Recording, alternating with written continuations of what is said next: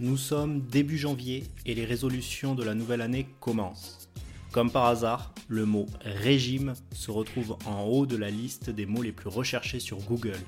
C'est la raison pour laquelle je vous fais cet épisode sur le danger des régimes et plus précisément des régimes restrictifs. On se retrouve de suite pour tout vous expliquer sur le sujet. J'ai souvent des potes à moi qui me disent non Greg, t'es pas gros, t'es enrobé. Tu vois, je sais faire la différence entre gros et enrobé. Les chocobons, c'est enrobé. Moi, je pars du principe qu'à partir du moment où tu es obligé de soulever ton ventre pour voir ta bite, euh, euh, t'es gros, mon pote, c'est officiel. Et c'est pour ça que j'ai voulu me prendre en main, faire un régime. Le problème, c'est que pour faire du régime, faut de la volonté. Et moi, la dernière fois que j'ai utilisé le mot volonté, euh, c'était dans la phrase Il y a un buffet à volonté Viens, on y va, viens, on y va Viens, on y va Viens, on y va, j'ai une plantine Mais moi, quand je vois un buffet à volonté, je dirais une autre personne. Tu sais, ça fait quelque chose dans mon corps comme une possession. Tu sais, quand le patron du resto, il me voit rentrer, il est en panique. Tu sais, il sent qu'il va se passer quelque chose de malsain entre son buffet et moi. Il sent qu'il y en a un des deux qui va pas s'en sortir. Ouais, souvent, c'est pas moi. Après, j'ai comme voulu faire des régimes. Le problème, c'est que des régimes, t'en as 15 000. Moi, j'avais une copine qui m'en avait proposé un. Le principe était assez simple, en fait, c'est tu mangeais pas le matin, tu mangeais pas le midi, tu mangeais pas le soir, et après, tu te faisais vomir. Ouais. Elle, le fait. Enfin, elle le faisait, hein, elle est morte il y a un mois. Voilà, celui-là, je l'ai pas tenté. Après, on m'a proposé le régime du camp. Ça, genre de régime surprotéiné où tu manges que de la dinde ou que du crabe pendant deux mois. T'imagines que du crabe pendant deux mois? Ben, Je pense qu'au bout d'un moment, c'est plus un trou de balle que tu vas voir, mais directement une usine Coraya, tu sais?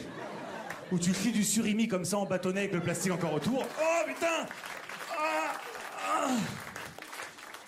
Je t'en ai mis 24, ouais. Avec la sauce curry, comme tu m'as demandé. Celui-là, je l'ai pas fait non plus. Non, moi j'ai fait la technique du gouvernement français. Manger, bouger. tu sais, par exemple, euh, j'ai mangé au McDo, et après je bouge. Jusqu'au quick. Ouais. Marche pas.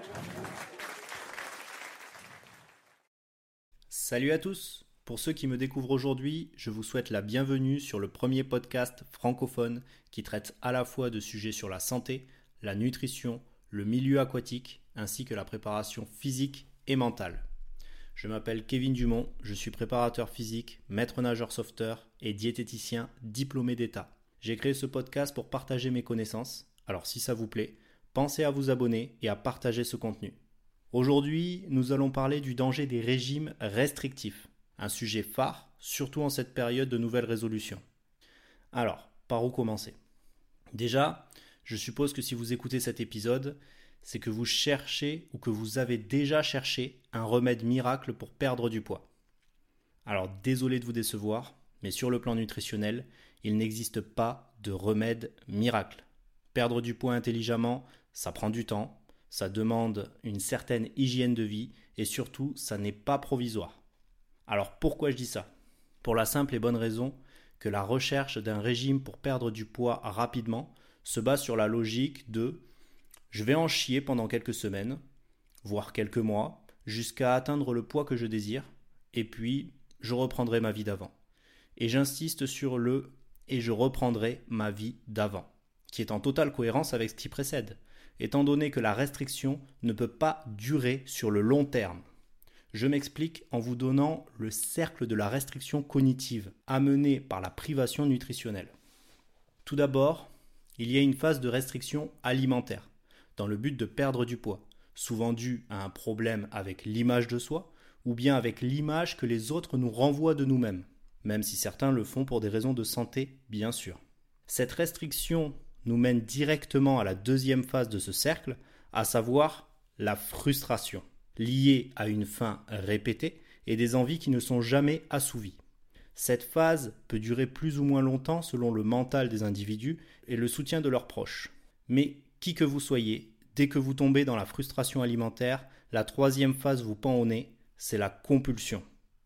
Alors la compulsion, c'est techniquement la phase de craquage, le moment de non-retour, et ça se fera généralement dans l'excès. Ce qui nous amène à la quatrième phase de ce cercle, la culpabilité. J'ai craqué parce que j'étais frustré. Je culpabilise parce que j'ai craqué. Et on en revient de fait à la première étape, je me restreins à nouveau. Bienvenue dans le monde réel. Voici donc le cercle vicieux des régimes restrictifs. Je ne vais pas commencer à les lister, il en existe une multitude, plus débiles les uns que les autres, avec des auteurs qui sont parfois médecins et qui préféreront se faire radier de l'ordre plutôt que de continuer à exercer juste pour maintenir leur vente. Enfin bref, chacun fait ce qu'il veut, mais il est de mon devoir de vous en avertir. Alors, qu'est-ce que j'entends par régime restrictif? La restriction peut être sur certains aliments, mais dans ce cas, je parle de restriction énergétique. Comme vous le savez, les aliments apportent de l'énergie, et si vous l'apprenez aujourd'hui, je vous invite à écouter mes épisodes précédents sur les glucides, protéines et lipides. J'entends par régime restrictif quand vous passez sous la barre des 1500 kcal d'apport énergétique par jour. Cela induit trois phases. Tout d'abord, vous allez perdre du poids, parce que la balance énergétique sera négative. Pour rappel, la balance énergétique correspond à la différence énergétique entre vos apports alimentaires et votre dépense énergétique corporelle. Donc si vous apportez moins d'énergie que vous en consommez, vous allez perdre du poids parce que votre corps va puiser dans ses réserves. Et à l'inverse, si vous apportez plus d'énergie que vous en dépensez, alors votre corps va stocker et vous allez prendre du poids. C'est aussi simple que ça. Par contre, quand l'apport nutritionnel est trop faible, nous arrivons à la deuxième phase, c'est la diminution du métabolisme basal, car votre corps se met en alerte. Le métabolisme basal correspond à la dépense énergétique de votre corps au repos, c'est-à-dire l'énergie qui permet de faire battre votre cœur, respirer, réfléchir, etc.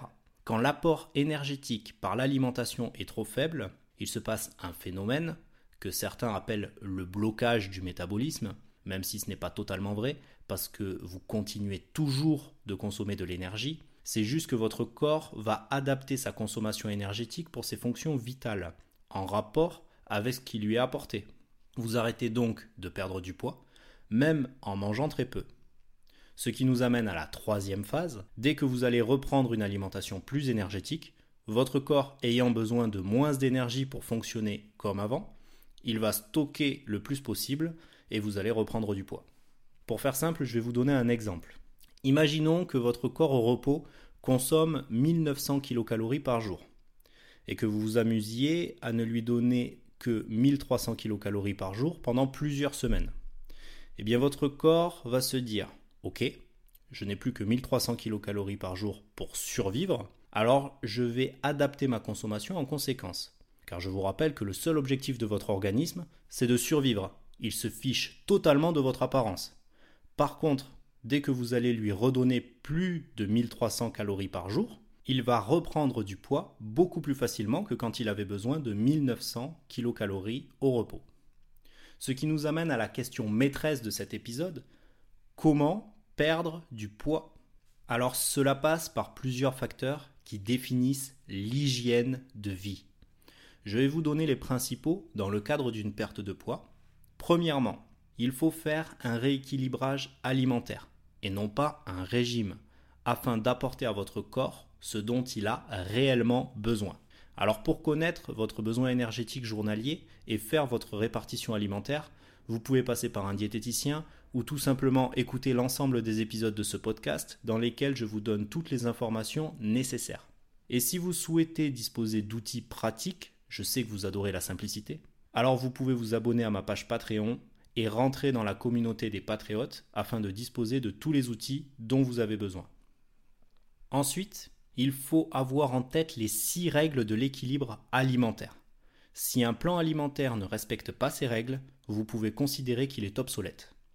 Déjà, première règle, équilibrer la balance énergétique, c'est-à-dire diminuer la différence entre les apports nutritionnels, les apports énergétiques par votre alimentation, et les dépenses énergétiques. Deuxième règle, équilibrer la répartition des macronutriments. Je rappelle les recommandations nutritionnelles à aujourd'hui du PNNS. Pour un adulte lambda, c'est 40 à 55% d'apport énergétique en glucides, 35 à 40% de lipides, 10 à 20% de protéines et au moins 30 g de fibres par jour. Troisième règle, différencier et varier l'alimentation. J'entends la diversification au travers des sept familles alimentaires sur votre journée. Viande, poisson, œufs, produits laitiers, féculents, produits sucrés, matières grasses, boissons, fruits et légumes. Et la variété dans ces mêmes familles alimentaires. Comme par exemple, je mange des fruits, mais je ne mange pas que des pommes. J'apprends à respecter la saisonnalité. Quatrième règle, privilégier les aliments à densité nutritionnelle élevée. La densité nutritionnelle correspond à la teneur en micronutriments indispensables par rapport à la teneur énergétique. À ne pas confondre avec la densité énergétique qui exprime l'apport énergétique d'un aliment rapporté à son poids ou à son volume. Si je prends par exemple la pâte de fruits, la densité énergétique est importante, mais la densité nutritionnelle est médiocre. Cinquième règle, répartir les prises alimentaires dans la journée. Au moins 3 et si possible 4 à 5 à adapter selon sa tolérance digestive, ses contraintes professionnelles et vos heures d'entraînement. Comment ça? Il faut planifier ses entraînements dans la semaine? Eh oui, parce que sinon vous trouverez toujours autre chose à faire. Répartir les prises alimentaires en plusieurs fois et en moins grande quantité permet de limiter les grignotages et de réguler la glycémie afin de ne pas subir le coup de barre post-repas sur la digestion. Et sixième règle, structurer ses repas. C'est-à-dire manger à heure régulière et respecter la troisième règle, diversification et variété alimentaire. Rentrons maintenant dans le deuxième facteur clé de la perte de poids, dans une bonne hygiène de vie.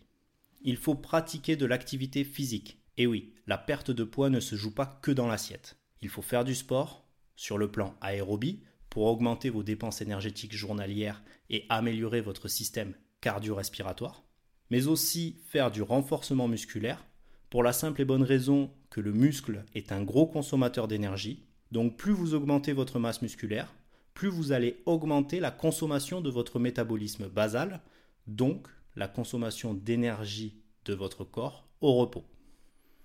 Voilà pour les deux facteurs principaux pour perdre du poids.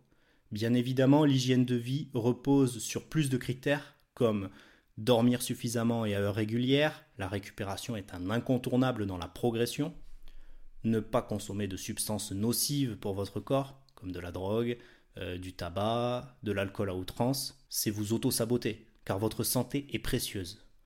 Maintenez une vie sociale.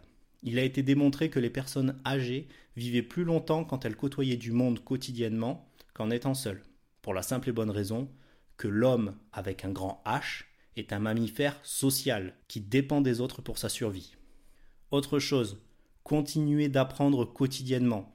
Votre apprentissage ne s'arrête pas à la fin de vos études. Le développement personnel est la base du bonheur qui existe depuis des millénaires et non pas une mode passagère. Mais si vous écoutez cet épisode, c'est que vous êtes déjà dans la bonne dynamique. Voilà pour les grandes lignes sur l'hygiène de vie. On pourra en parler pendant des heures, mais ce n'est pas le sujet de cet épisode. Retenez juste qu'il faut maintenir un bon équilibre alimentaire en suivant les six règles de l'équilibre alimentaire que je vous ai citées. Entraînez-vous dur et intelligemment dormez suffisamment et à heure régulière. Et si vous faites ça, vous êtes déjà dans la bonne dynamique pour rester en bonne santé physique.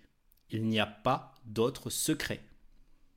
Gardez un esprit critique et ne vous faites pas avoir par tous ces régimes qui vendent de la minceur, ces repas complets à l'état liquide, ces médicaments coupe-faim, ces produits enrichis ou allégés.